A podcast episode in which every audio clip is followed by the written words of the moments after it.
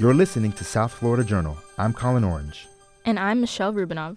This week, we continue a periodic feature with Dr. Ata Sarajedini, Dean of the FAU College of Science.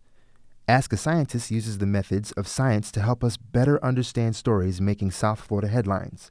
This week, Dean Sarajedini gained some insight into resource use and sustainability. Climate change is already raising issues of sustainability and posing a threat to human populations worldwide. A 2014 World Health Organization study predicted climate change could lead to a quarter million deaths each year between 2030 and 2050. But a review published in last month's New England Journal of Medicine paints an even bleaker picture.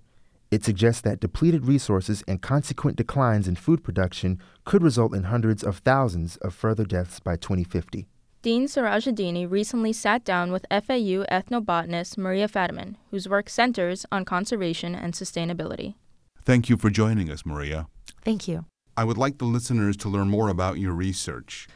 So, I'm an ethnobotanist, meaning that I work with the relationship between people and plants. And this can take all kinds of forms. It can be for construction, for medicine, for food, for ceremonial reasons. So, most of the research that I do is out in the rainforests of Latin America, which come with some mishaps here and there with spiders in your shoes, but all arachnids aside, it's a wonderful place to look at the relationship with plants in a very direct way, which of course we have it here, but using that as an example. So, the research I do is in the context of looking at resource use and sustainability especially in the aspect of deforestation, which in the rainforest is a huge issue, but this is a topic that is important globally for how we use our resources and how to keep our forests intact, but also to have a way for us to still use these resources.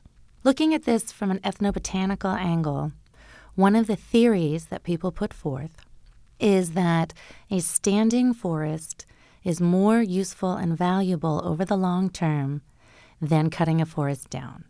Let's hear the evidence then that you have compiled and put together as part of your research that supports that particular theory that you put forth.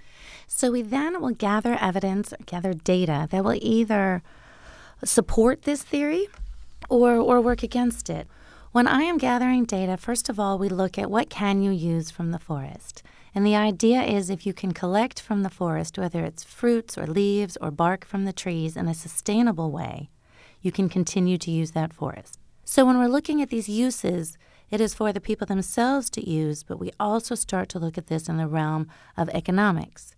Is it going to be valuable to save these resources that people are using and give an incentive for conservation that is for this example, but could it be elsewhere as well? So, when you talk about the rainforest, Maria, where is this exactly? So, the specific rainforest about which I'm speaking is in northwestern Ecuador.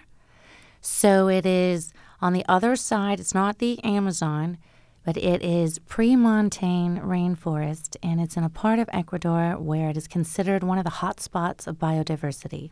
And you mentioned you've gone to Ecuador for over 20 years and gathered that evidence over that time period most people wouldn't think about traveling to Ecuador and the rainforest to study sustainability and then apply it to our society here in the United States and in Florida. What are you learning in Ecuador that is applicable here with respect to sustainability and our environment in Florida? People ask to do ethnobotany, to work with people and plants. Do you have to go out somewhere really far and rural and remote? And the answer is no, although that is where I do most of my research. Not at all. Everyone is connected to plants in the most basic ways. If we think of what we ate for breakfast, if you had a piece of toast, you were eating wheat. If you had a glass of juice, you were probably getting some form of oranges that came potentially from Florida. The clothes you're wearing, they're made of cotton. The aspirin you took, that originally comes from a willow tree. And so, looking first of all just at the connection between people and plants, it's right here all the time with us every day. Or if we think of mistletoe during the certain holiday season, that's very ritualistic, what you are supposed to do when you see that plant.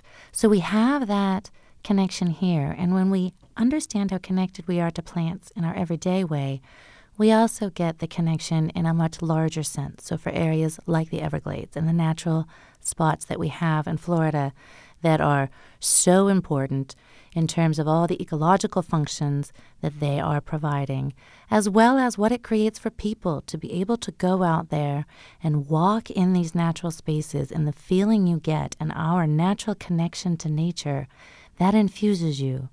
And that starts to connect you to the natural world on which we are all dependent for oxygen, for water, all of these very basic needs. That helps us to connect to how important that is. So, in terms of plant use and sustainability, there are wonderful plants that you can collect and that you can eat here in Florida that you can use for basketry, looking both at historical uses and also looking at what people are doing today. And then you look at how sustainable is that? And what economic benefit can you get from collecting from a source that continues to provide for you that will then provide for you indefinitely? And what is your take on the relevance of sustainability in the rainforest compared to the relevance in our everyday lives in Florida? People say, oh, the rainforests are the lungs of the planet. Every forest is part of the lungs of the planet.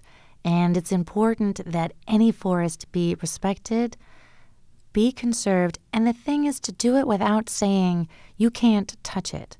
And the idea is you can use the rainforest, you can use forests in the United States in Europe, specifically in the Everglades. It's not saying you can't be a part of it, but it is saying you need to use it in a way that is sustainable and to understand how to collect from it and to also understand what you can get from it so you have a reason to do so. Thank you, Maria. I especially like how you have connected the methods of science to an everyday, a practical issue in Florida, which is the degree of sustainability that we have in our environment. Uh, Dr. Maria Fadiman is Associate Professor of Geosciences at Florida Atlantic University. Thank you. Thank you. You've been listening to South Florida Journal. I'm Colin Orange. And I'm Michelle Rubinov.